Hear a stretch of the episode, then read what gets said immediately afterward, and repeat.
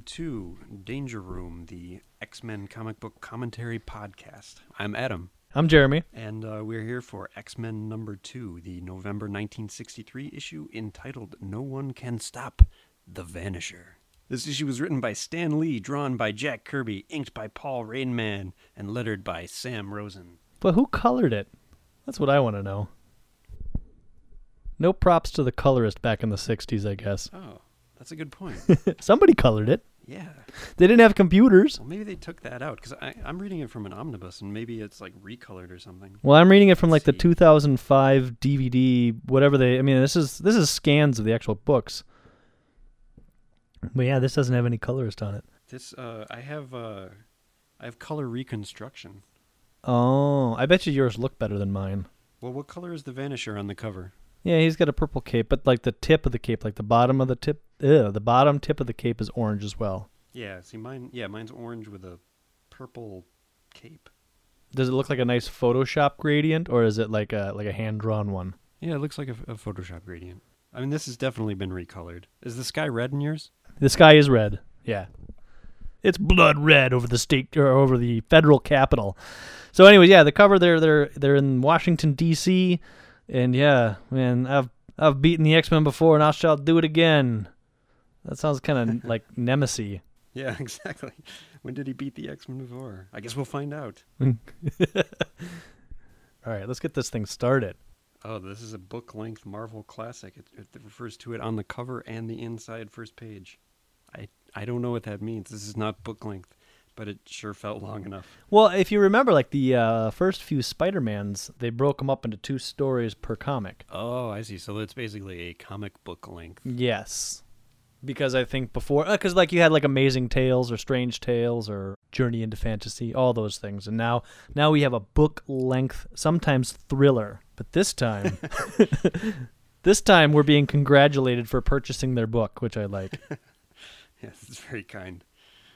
Uh, we uh, we begin with the X Men rushing towards Professor X, who has apparently called them with an emergency call. yes, exactly, as their uh, b- word balloons indicate. But if you look at this, they're all in costume, they're all heading the same direction, which means they came from the same place. And I can only assume that they must be on the campus of school at some sort of practice that they were they were involved in, heading to Professor X's uh, uh, office, right? I have no idea where they are because if you follow through the next panels, I mean, Well, I know. they're they're apparently near a construction site, but also near a theater, but also near a train station.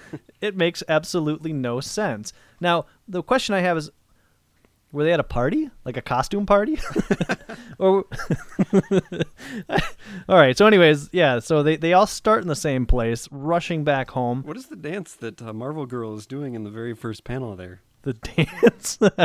I don't know. Is that a cha-cha? It looks like she's doing like some sort of thing. Everybody else looks like they're running, but she appears to be uh, in the middle of some dance. I think she's slipping on Iceman's little ice trail there. And how come he's moving so fast and he, they don't even they actually appear to be going uphill if you look at the uh, if you look at the background? Oh, I don't have a background in mind. the background is actually white. This is what leads me to believe that they're on campus heading towards Professor X's office because there is no background, but there's like a, a, a blue uh, ground. They're on a blue ground, which also leads me to believe that they're on like a tennis court or maybe in a carpeted environment because the ground is green, but not grassy green. It's like rug green.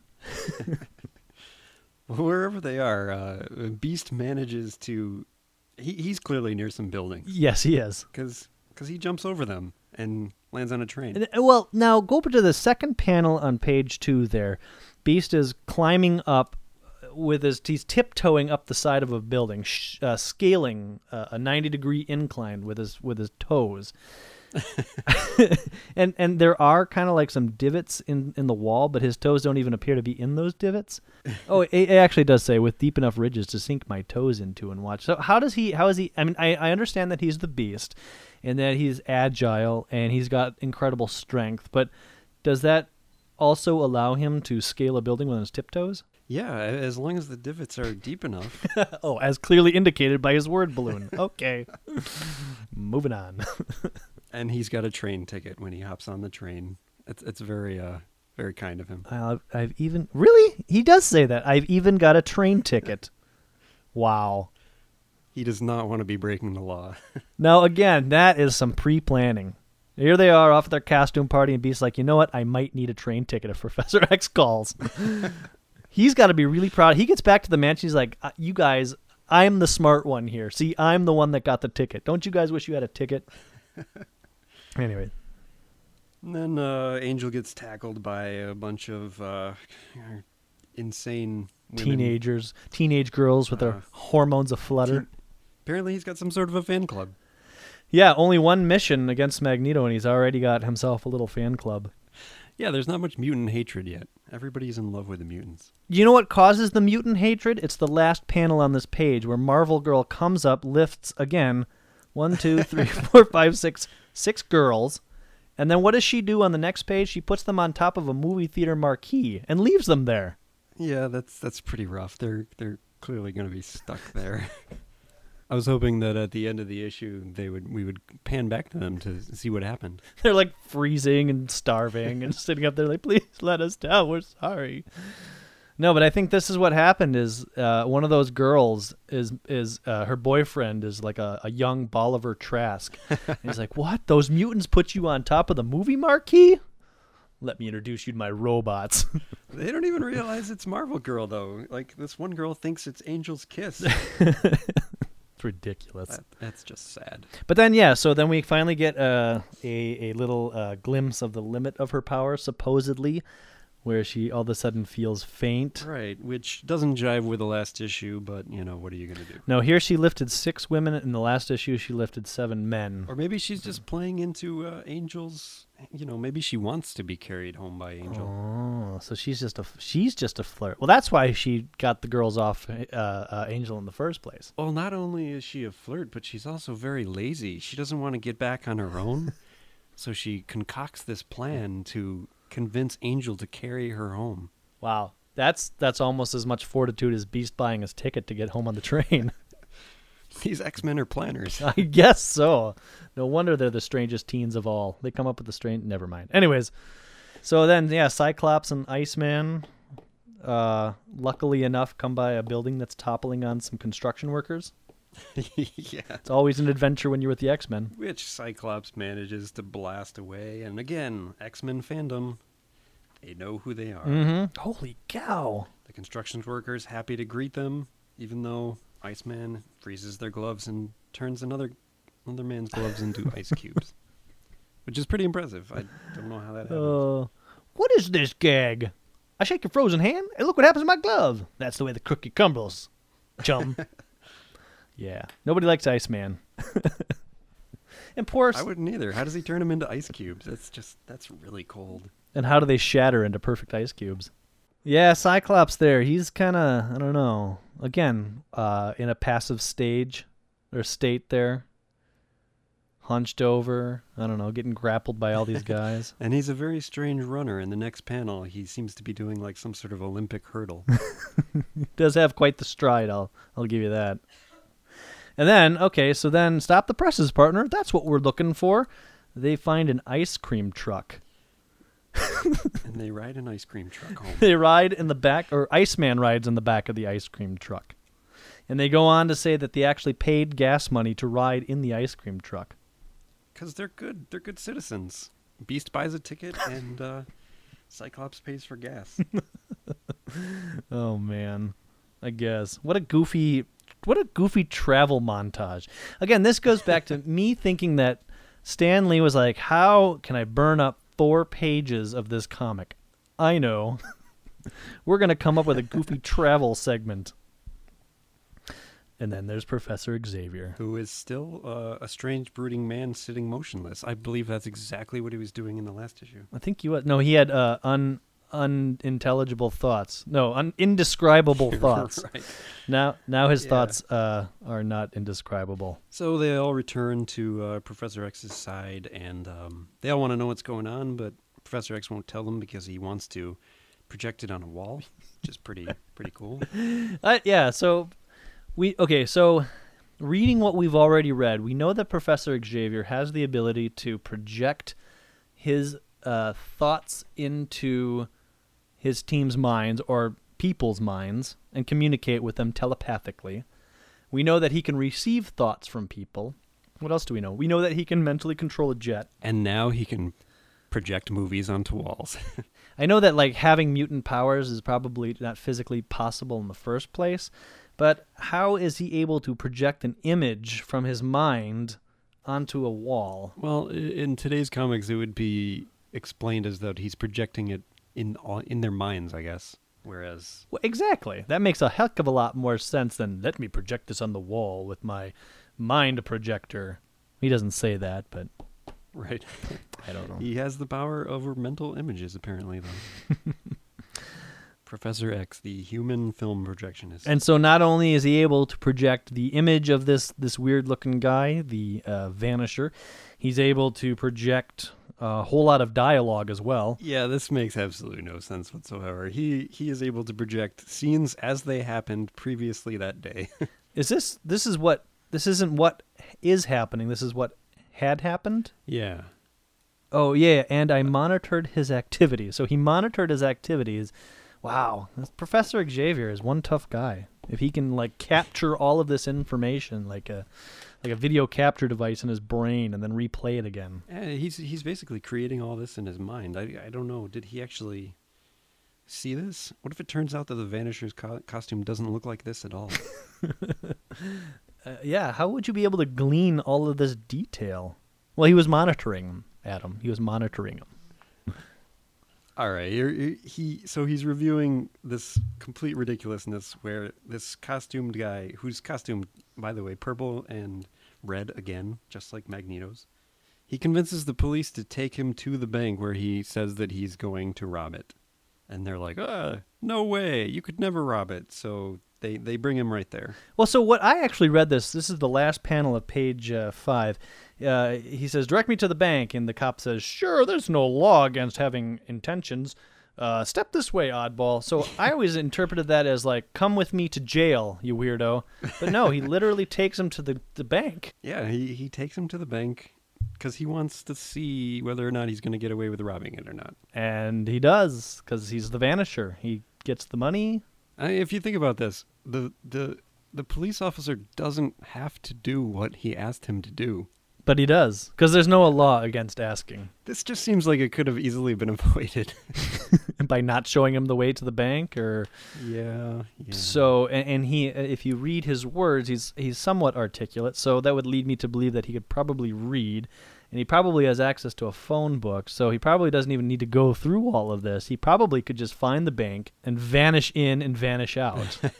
Again, this is another way of Stan Lee burning two pages. This officer is just completely responsible for this whole situation. And in the next panel, he's at the bank and he has a gun. Mm-hmm. I mean, at, at what point? Uh, Exactly. Uh, okay, and then he he vanishes. he vanishes with a ton of money. Yes, he does. And uh, he vanishes with a ton of money to the shock of the X Men. Look at B size in the background there. he is totally shocked. now in mine, he his face is completely inked over, and all you can see are his eyes. Yes, yes, that's how it is here too. But th- those are very, yeah, those are very shocked eyes. Oh, okay, yeah, yeah. Well, he does look very shocked. And uh, Iceman goes nuts. He is so upset. He says, "You know what? I'm gonna throw them my ice, my my machine gun ice pellets. Zowie, baby." okay, minus the baby, but he said Zowie. And then Professor Xavier says, "Let's use this as a training exercise," and directs Marvel Girl to defend himself against Iceman's crazy attacks. Which is the first time we've seen her uh, actually training. Now, who is in the foreground? You see, like hat and gloves. I think that must be Angel. Um, Because Beast looks like he does a somersault over. yeah, because everybody else is there. Oh, but it doesn't actually matter because it says it's Cyclops. It says "Go to it, gorgeous." I notice a lot that almost every X Men calls Marvel Girl gorgeous. Yeah, they all have pet names for her. No, I think the pet name is gorgeous. If you read on, I, I think last issue, um, Angel called her gorgeous. Um, I think further on in this issue, somebody calls her gorgeous. Oh, really? So they're all calling her gorgeous. That's, Yeah. that's the thing. It's totally disrespectful. She yeah, has a name. Yeah. yeah, this is uh, this is the '60s. Yeah. it was a different time back then. Oh, she keeps referring to her power as teleportation. I'm on the next page here. Oh yeah. Hmm. I guess telekinesis was not known at that time. All I need to do is use my mental power of teleportation. Hmm. And in the last issue, uh, she kept referring to her power as teleportation. Either that or Professor Xavier did one of the two. I wonder if that's a mistake. Uh, what, the teleportation or the tele- telekinesis? Uh, the the teleportation. See, now I thought that as well, but I think she refers to her power, and others refer to her power as teleportation many, many times. So I think that's simply what they called it. And it makes sense. I mean, you're using tele skills to port things to various locations, right? Oh yeah, yeah. I guess that makes sense. No. Yeah, I buy it. All right. So the professor suspects that the Vanisher is a mutant, and uh, he decides to train the X Men in the Danger Room. Oh! The first introduction of the Danger Room, where we get our the very name of our podcast. Yes. Hence why we're naming our podcast this ish episode and not last episode. Yeah. We planned it this way, folks. exactly. Yeah, because we totally did that on purpose. Last week's episode should have just been called Spanner Office. There's still time. I'm, I'm actually going to assume that what happened was somebody pointed out all of the things that you pointed out in the last issue, and we're like, you know, we need to make this a little more realistic. Yes, that's what somebody said in the Marvel bullpen to Stan Lee. I don't know, your superheroes with their computers in the office and the spanners, uh, it's not very realistic. How about you make a danger room? Oh, that's brilliant. Because as we see in the danger room, I don't want to get too far ahead, but there's missiles coming out, oh, yeah, I mean, we can pretty much skip through that. Uh, uh, fists. I like the fists that come out of the floor. Yeah, they basically put the X Men through their tasks. Angel kind of uh, doesn't do very well. Beast barely manages to escape out of a hole, and um, and then Professor X lights a pipe. No, no, you're just skipping the best panel. The uh, panel one, two, three, for the fourth panel on page nine. That is some beast is exerting some strength there. or taking a dump. He's definitely doing something that's uh, uh, strenuous. It's so strenuous that Marvel Girl has to guide him to the floor. And then uh, Iceman quips, "I'd like to help that big gorilla with a cactus plant." So he's the witty one of the group, huh? These are not good quips. He's the comic relief. Ugh. if I had Iceman's line, I'd shoot myself. Actually, go back um, one page. This is where you get your first um, taste of not taste, but first inference of Beast's uh, intellect, maybe. And I don't know if this is true, but on the first panel of page nine, there he says, uh, uh, "That's because I'm smarter than the others, huh?" You could read it that way, or you could read it as uh, him just being all uh, a braggart. He's definitely being cocky. He's definitely bragging uh, or something. But Yeah, I don't think he has any intelligence at this point yet, I, I, I, I agree. I don't think we've developed. or, at or at least not to the degree that we we, We now know him. Beast as having. Sure. So yeah, we got some tests, and then uh, meanwhile, looks like we're are we where are we inside the mighty Pentagon? So how did he get into the Pentagon? He he is in the Pentagon. He's not just outside. Well, presumably he vanished his way into it. well, that makes sense. Yeah, he got me. and so I guess right now we don't really know what his power is. Is it that he is simply disappearing, or or what's going on here? Yeah, exactly. Um, So then uh, they've got these continental defense plans. oh, and I love the uh, this little conversation that they're having here. Um, I think we should actually do this before every podcast. Jeremy, let's review our podcast notes again. Yes, Adam. We can't be too careful of our podcast notes. Yeah, it's just kind of ridiculous dialogue here, but Well, it's I appreciate it. It's enjoyable. tradition- It's humorous. it's traditional Stan Lee. and the guy's name is Hendershoot. Sure to take good care of those plans, gentlemen. They will soon be mine. And at this point, he reveals that he is a mutant, or I guess in the last panel, he revealed he is a mutant. Uses that uh, Homo Superior tag again. Haven't you guessed? I have the ability to teleport myself. So now we've got Jean Grey, Marvel Girl, with her teleportation ability, which is the ability to move things from place to place, and his ability to teleport, which is to move from one place to another place. I guess he can he can move only himself and objects that he's holding. Uh, I guess teleportation through space, Huh. whereas Jean Grey can move objects uh, physically through space. He shows service power that he didn't bother taking the plans now. He prefers to let us worry about him for a few days.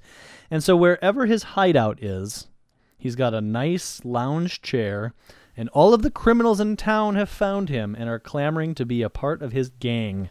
And the uh, And I assume that they refer to themselves as a gang. the criminal in the lower left-hand corner with the uh, the, the checkered jacket brought a fruit basket. yes. Here, Vanisher, we bought you a fruit basket. Maybe it's his moving in gift. Maybe the Vanisher just moved into like the main criminal hotel or I mean apartment complex. Well, if you're a criminal, I mean, what do you bring another criminal as a gift? Clearly, a fruit basket. I guess, yeah. So then he says, uh, "Yeah, you guys can, you guys can become my lackeys. At some point in my life, I would like to be able to refer to another group of people as my lackeys. yeah, and they're like, they're very happy about that. Yay, we're your lackey." Yeah, so his plan's not very exciting. He tells him that he intends to steal the plans, as we've already known. He's already told us that he's going to go to the Pentagon and, and take the, the the what the Continental Defense plans. Which, uh, what is his reason for wanting these plans? Well, we don't know yet, but I have a feeling we're going to find out. I don't even remember. okay, it was it was so unexciting. I don't even remember. No, we don't know. we don't know why he wants these plans yet. But so he tells the plan to his lackeys and uh, Yep, his yeah, brand new happy lackeys his welcoming committee. fruit basket. So then we go back to the. Actually, what would have made that scene better is if one of the criminals would have been like feeding him grapes. so then we go back to the danger room where Professor Xavier is trying to kill Jean Grey with a giant basketball. Yeah, she's really being tested this issue, uh, more so than the rest of them. She, it's probably because she didn't really get tested last issue, and this is kind of a, a focus on her, Either that or or focus on her powers, not her personality at all. I'm wondering if they feel like they uh, jumped the shark last uh, issue with her lifting all of those soldiers, that they're going at great lengths here to show that she actually does have a limitation in her power. Mm. Yeah. No, you don't buy that? No, no, I, I agree with you totally. Uh, that that seems like it makes sense. I mean, it, it seems like they are definitely putting more limitations on all of their powers to a degree. Mm, that's true. Except in the last panel, Just make it more interesting. I except in the last panel where uh, Iceman decides to sh- throw a uh, ice horse at them. which is pretty impressive. he has got some Okay. fine control over his powers. Yes, he instantaneously created an uh, a horse-sized horse out of ice. That is very impressive. So they're not putting any limits on his powers. Either that, or there was a horse in the room and he froze it. That well, okay, that could be. Remember last issue he had the uh, all the stuff ready for a snowman, so maybe Professor Xavier also has a horse here in the danger room that So uh, Cyclops saves uh, Jean Grey from this giant, giant. Ball. Okay, right, Or and I guess it's a, I guess it's a weight. well, yeah, giant weight ball here. So um, he's making fun of him like, "Oh, Cyclops, what would I have done without you? Rats! Any one of us could have saved you." Then he does the horse thing, but on the very next page, Iceman's showing Cyclops his little snow grapple. How's this emergency grapple? Fine, Bobby, but keep it quiet, please. So they went from horseplay to just what strategizing. The uh, the grapple appears to be coming out of his hand. It's it's pretty Yeah. impressive. It's like an extension of him. But see, it's it's actually I think a little bit less impressive than his snow horse because Oh, it's actually certainly less impressive than the snow horse. Well, first of all, his he snow horse was made horse out of snow. it's his his snow horse was completely ice, and this it looks like it's actually made out of snow. So I'm wondering how much you could actually how much weight could that grapple actually hold before it just folds apart. well, presumably he wouldn't be showing it to anybody if it if it didn't work. Okay, all right. And so this page actually starts a a whole um a whole I I don't want to call it a subplot, but introduces a, a character that becomes kind of kind of important, and that's. Special Agent Fred Duncan. Special Agent Fred Duncan. So you know when when when uh, Stan Lee was writing this, like, well, how am I going to get uh, the X Men access to the Pentagon? Oh, I know. Fred Duncan will be my in. But later on in the series, Fred Duncan.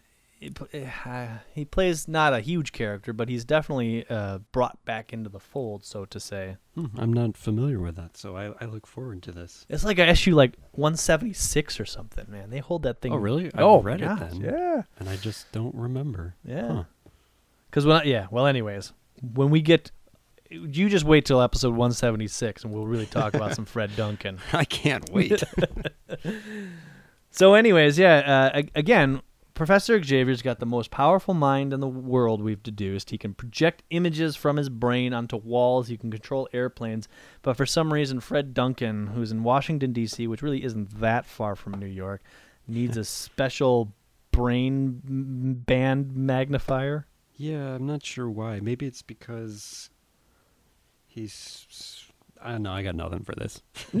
Well, and the other thing is, Professor Xavier continues to talk about how they're trying to keep a low profile, but for some reason, this branch of the government knows about this strange bald man who can communicate to them with headbands. Yeah, it's this weird kind of back and forth. I, I thought that um, it, it seemed to me like Professor X was very public in this issue, but then I, I realized that the, well, I don't want to get ahead of it, but Mm-hmm. I guess he's not. No, you're right. You're absolutely right. But you would think that maybe from this here panel that the government actually knows about this special operations X-Men group because Professor Xavier's talking to them. Yeah. Yes, um, his thoughts grow closer. Maybe he marry he he uh marries. What the hell was I trying to say? Maybe he wipes his mind at the end of every adventure. Ah, Fred Duncan. Oh, who are you again? Keep wiping Fred Duncan's mind. So knowing So what then- the Vanisher is going to do, since he's such a uh, since he since he seems to want to let everybody know, the uh, the X Men go out to uh, have their encounter Mm-hmm. in a what is that? A helicopter? That is what did it, it says it somewhere. It's a uh, McDonnell XV1 convertiplane, which has been put at the disposal of the X Men by the Department of Special Affairs. So again, Yeah, Uh, Fred totally Duncan- with the government here. is the is the FBI I- actually I don't think he's FBI here. I think he becomes FBI later, but regardless, he's he's Department of Special Affairs and apparently has a budget line item to give these mutant teenagers in their Westchester mansion vertibirds or vertiplane convertiplanes, whatever the heck that is. And that thing's that thing's pretty unique. I mean, you know that thing, you know, probably cost the US government, you know, 25 50 million dollars. Yeah, let's send out those kids in it. And so again, um And then there's like this little line of dialogue that's kind of weird. I feel like a VIP in this special military air taxi. How about you guys? What do you mean you feel like a VIP? If we aren't important, who is? It's like what what exactly is the status of the X-Men at this point? I trust you youngsters will still feel so important after you've fought the Vanisher. So, is Fred Duncan flying this thing, or is he in the airplane? Who's talking to them? Hmm. That's a good point. And Or who's is it talking? Is that Professor I think X? it's, it's an exchange between Iceman and Beast, but I don't know. Sure, that and then those two, and Fred Duncan. He's he's got to be there. but he's in Washington. Because in if you go up to the second panel of the Capitol it's a building, very fast plane. Oh, okay. so we don't know who this third person in the airplane is. You say it's Fred Duncan. I say it can't be. And I don't think would With Cy- mutants around, you never know. would Cyclops call them youngsters? No, it's definitely not an X-Men. Professor X would say. "My X Men, shut up." No, he wouldn't say that. he would say, "You have exactly five seconds to be quiet." All right. So on the next page, this is what I love about these '60s comics. You got four armed guards with the with the important secret plans on a desk, and they all have their backs to it. And they're not even uniformed guards. They're they look like they hired some henchmen because they're all wearing different costumes. They actually, yeah, they actually look like they actually look like thugs. yeah, For some reason, the federal government is hiring goons. and X-Men. and the X Men. And again, last issue they did the same thing. They kind of stepped aside to let these weirdo teenagers uh, help them uh, from Magneto. So he he teleports in onto the desk, and the goons, the hired goons, tackle him, but he disappears. You know what's interesting about uh, the Vanisher is I feel like he's almost got Nothing. he's got a very. oh, I'm sorry. uh, Go ahead. I feel like I don't I don't really know what I mean by this, but he's almost got like a, a reverse Spider-Man costume. It's like Oh, if Spider-Man yeah. put on his costume but wrapped it around his head, you have the Vanisher. yeah, yeah. I, I can see that. I guess he's got like the little hash marks or whatever in there, and his little cowl. And Or I, I think going what on happened there. is like Spidey was uh, washing his suit one day, and uh, it got I don't know bleached out to a sort of a purple color, and uh, Mhm. he was like, "Oh, I can't take this. I'm I'm gonna throw it away." And he threw it away, and uh, this Vanisher guy comes along Spidey's trash can, and he's like, "I'm going to make a suit out of this." All he needs is the little bandit eye bands there, and uh, you're right. I think you're onto something there. The uh, the Vanisher is still around in today's comics. He actually was a member of X Force recently. Get out of here! Really? He totally was, and he his costume was completely different. It was all gray, um, but he still had the eye bands. Oh wow! Not the uncanny X Force. He was actually forced to be a member. No, no, not the Uncanny X Force. He was part of the previous, the just prior to Uncanny X Force, X Force. But wasn't that X Force like the weird ones? The weird X Force?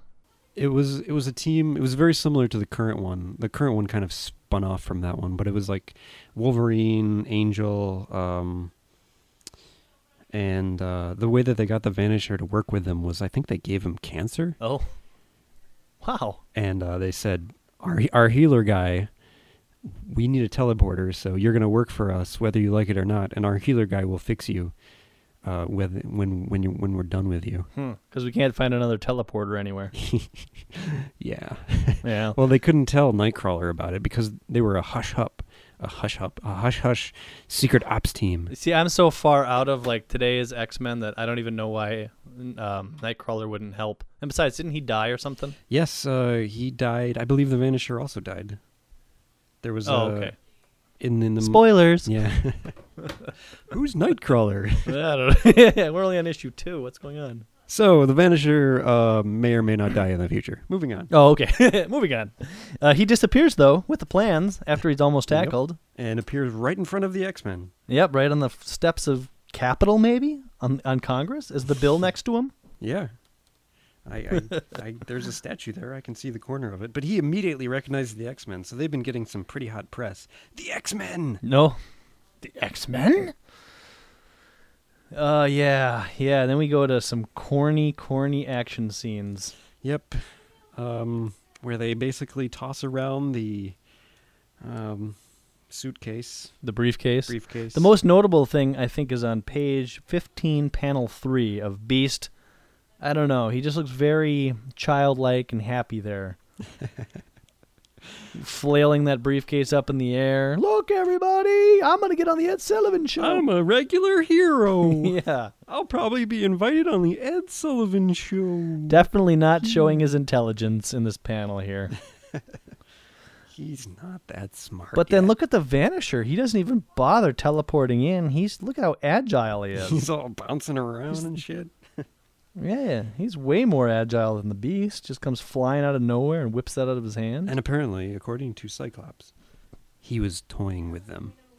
He's only toying with us. Hey, where'd you come from?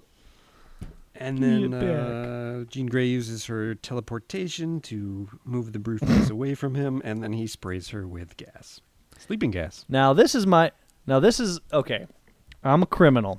I'm stealing plans, right, from the Pentagon. I have this ability to vanish. Why on earth am I carrying away around a gun that has sleeping gas? if I can get this close, wouldn't it be much more effective to just shoot her in the face with a gun? All right, here's my theory on that. When all of the criminals were giving him things, one of them gave him a sleeping gas gun. And he was like, oh, this is kind of cool. I'm going to carry this around just in case I need it. Never expecting to need it. But what do you know? I mean, he is so close that he could stab her, shoot Or her, just punch her in the gut. punch her. That's a good one. He could wrap his arm around her neck and snap it, but what does he do? He chooses to shoot her with sleeping gas. Yeah. And then we got Ice. The result of which is Iceman shooting his hands and throwing a giant fist at him. exactly. That's Iceman's response. I mean, ugh. No wonder this team gets beaten. And then he disappears, which is in a strange line of dialogue. He he disappears to somewhere warmer. oh, I'll. Why oh, couldn't he have done that at this whole time? Wait a minute. He's in Bermuda somewhere, and I don't know. That's a powerful power. If you can transfer yourself from from Washington D.C. to Bermuda, I mean, Nightcrawler. We've established that. Uh, not we've established, but in the comics, he can only go line of sight. He can only go as far as he can see. This guy, he can teleport halfway across the world to somewhere warmer. Well, I'm only assuming it's Bermuda. He says it's somewhere warmer. Oh. I guess it could be like a sauna. Yeah, or maybe he teleported to the the face of the sun. Well, that could be. I doubt it though. so then, yeah, they all hang their heads in Cyclops is, uh, shame. Yeah, Cyclops feels bad for Jean. Are you okay, kid? oh, Yes, yes. But what about the Vanisher? my response says, "Don't call me kid. My name's Jean. I'm not gorgeous. I'm not Yeah, kid. seriously. I'm Jean. Get your hands off me." and then Beast is all like, They're all depressed. "Yeah, Beast is all really upset because he got away with the plans." I and never yeah. even laid a Mhm. hand on him.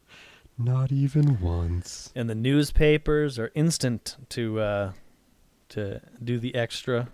Extra, extra. Vanisher makes monkeys out of the X Men. Nobody can stop the Vanisher. He's so powerful.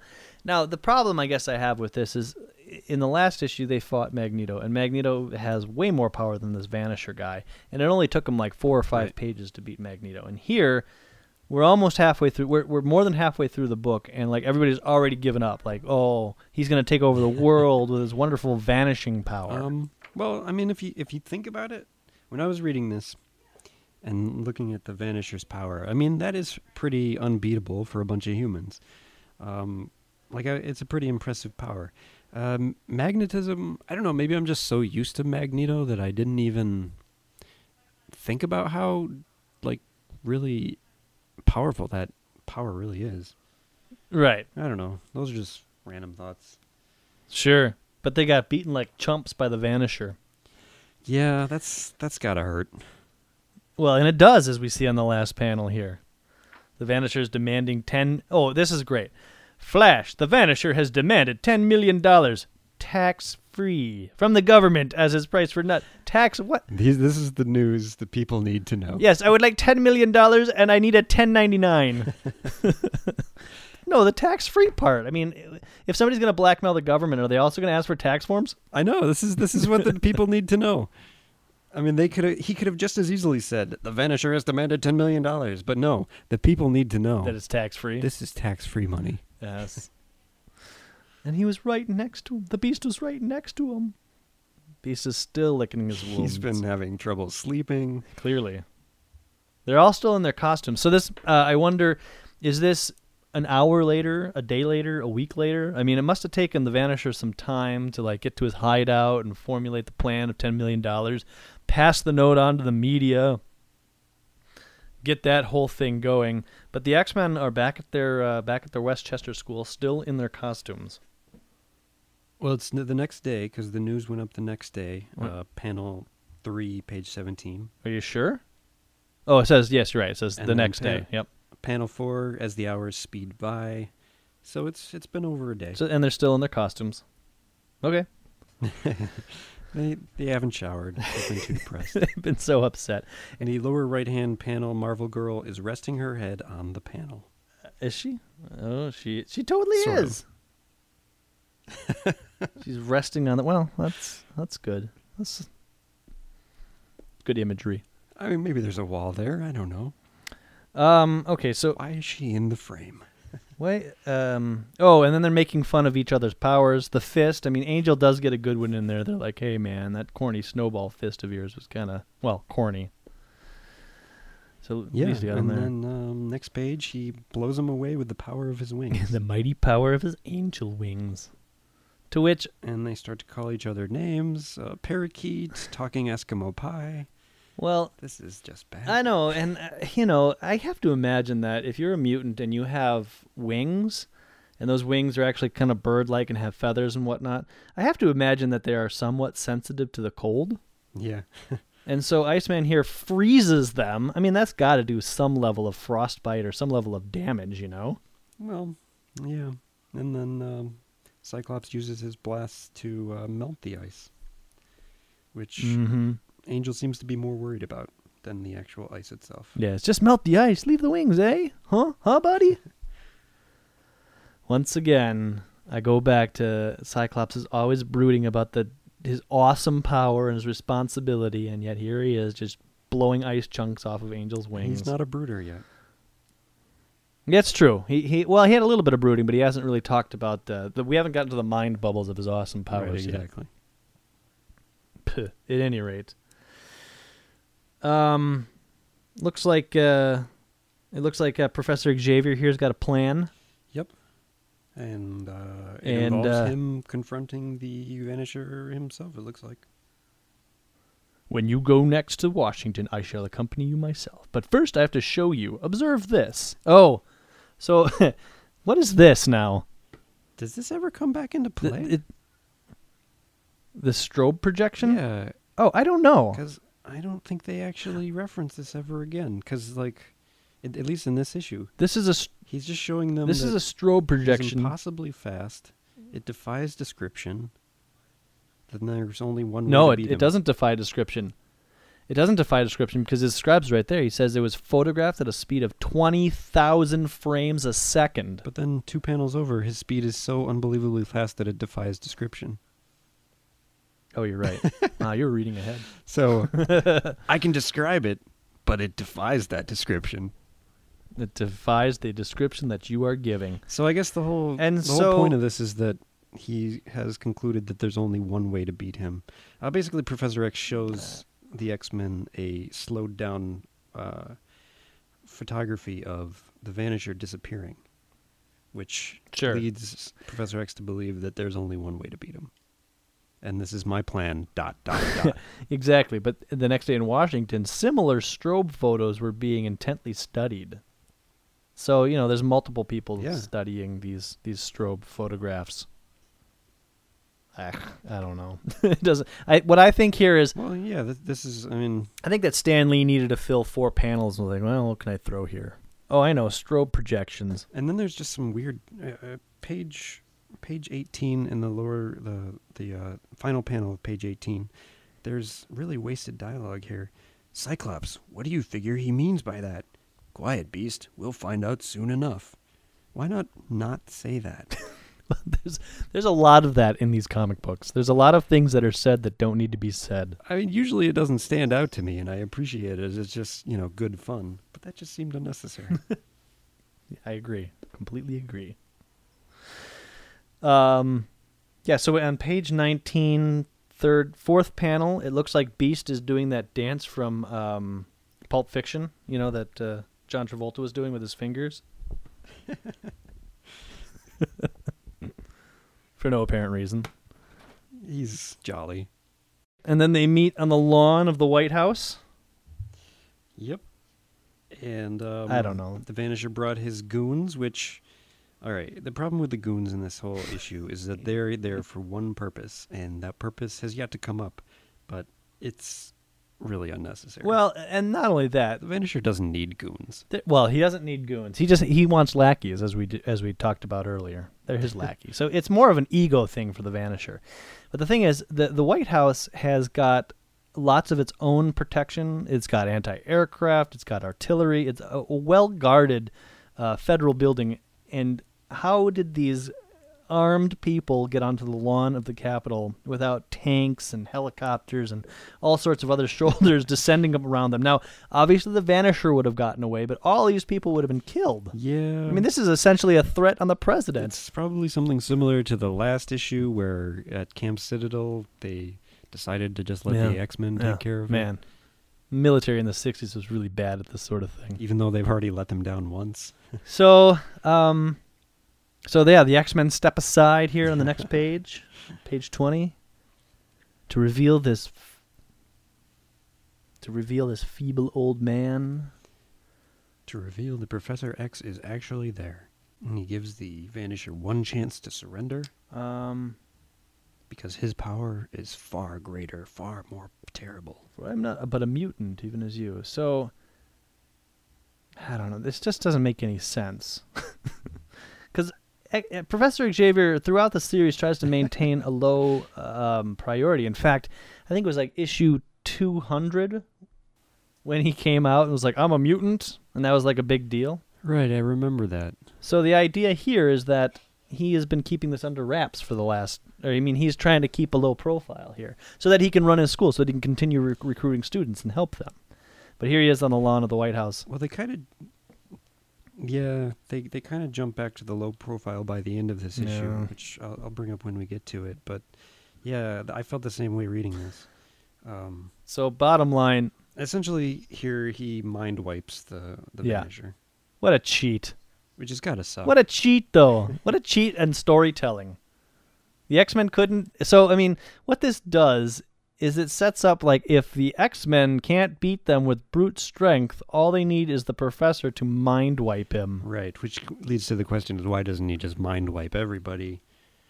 But uh, and why does he even have students then? He's like, hey, bad guy, mind wipe. Mind wipe. Magneto, mind wipe. I guess the idea is to show that Professor X is uh, just as powerful as everybody else. He's not just a showman, you know. He's he's not just the leader of a team of dudes. He's got powers too, and they're really uh, pretty powerful. Yes, they are. So at this point, the X Men don't And hopefully, he's not going to mind wipe someone every issue. So then, uh, yeah, the X even the X Men are confused. What happened? But that's when your bad guys, your your goons, start attacking. Yeah, the sole reason for the bad guys to be here are so the X Men can, in the last page, last two pages, when basically the story is over, the X Men take on the thugs. Oh yeah, again, yeah, you're right. This is which we get we basically get two panels of the X-Men taking on the thugs who otherwise have absolutely no purpose. Uh, Beast takes all their guns and knocks them all over. Cyclops blasts a hole in the ground, knocking all of the thugs into it. And Iceman puts a- Iceman makes like a little pie cover, yeah. A lattice pie cover on the top of them. Yep, and they make some really bad puns, um, which even Yes. the thugs comment are mm, jail would be better than these corny puns of yours. Yeah, yeah. This is just Stan Lee filling more pages. I think. Yeah, really, these last two pages are completely unnecessary. And then even then, after it seems like it's finished, I mean, this is this is like the end of the Lord of the Rings movie. There's ten endings. Uh, some of the thugs got loose, so Marvel Girl has to take them on. So she shows some of her powers, uh, taking their guns out of their hands and pointing them at the at the bad guys. She's a magician, even worse. Mm-hmm. And uh, then there's more guys, so Angel takes out those guys uh, by flying into them, knocking them over with all their guns. Yes, and then minutes later, after the smoke is cleared, I'm curious, like, what smoke was there? Yeah, it's it's not literal smoke. Okay. You shouldn't be this close to all the action, mister. You're lucky you weren't hurt. Somebody out there, get this man out of here. Hands off the wheelchair. We'll do it. So I'm gonna have to assume here that Professor X mind wiped the whole world, so that they didn't know that he was on the lawn. Um, he definitely mind wiped all of the thugs, because they would have seen him. And uh, he he goes back to his undercover existence. Well, and that's kind of what. Okay, so in the last panel, Beast is sitting there going, Imagine if they knew you were the leader of the X Men, sir. When a few pages before he said, I'm a very powerful mutant. And then when the military tried to remove him off the lawn, the X Men were like, Hey, we'll, we got him. No problem. He's with us. Yeah, somehow Can anybody not connect these somehow dots? people know, but they don't know, and I'm I'm blaming Professor X. I think I think he just mind wiped everybody. yes, and then he I wish he would mind wipe this issue this issue wasn't very good. And he goes on to say that I think this is like a metaphor for strength isn't everything. Sometimes the brain is what it takes. Like stay in school, kids. I don't know. Stan Lee just looking for some sort of uh, power and responsibility quote. Maybe something like that. Um, so there you go. That's that's the end of issue number two. Kind of a kind of a snoozer. Yeah, definitely not. Uh, definitely not as great as the last issue. Yeah. it was better uh, than the It can only get better from here. yeah issue two. Kind of a kind of a stinker in my opinion. Yeah, the Vanisher not that impressive. But he was able to he was able to take out the entire X Men, and it took Professor Xavier to mind wipe him. So I mean, one could say that he is a greater foe than Magneto. Yeah, I guess so. Although Magneto did escape. That's true. That's true. All right. Well, there you go. Yeah, there you go. Any other final thoughts on this one? Uh no, I I'm I'm looking forward to moving on. Let's put this one to rest and move on to the next. yeah. Let's hope the Vanisher doesn't return for a long time. Until then, folks, this is Jeremy and Adam saying the danger room is closed. Excellent, excellent. We'll see you next time.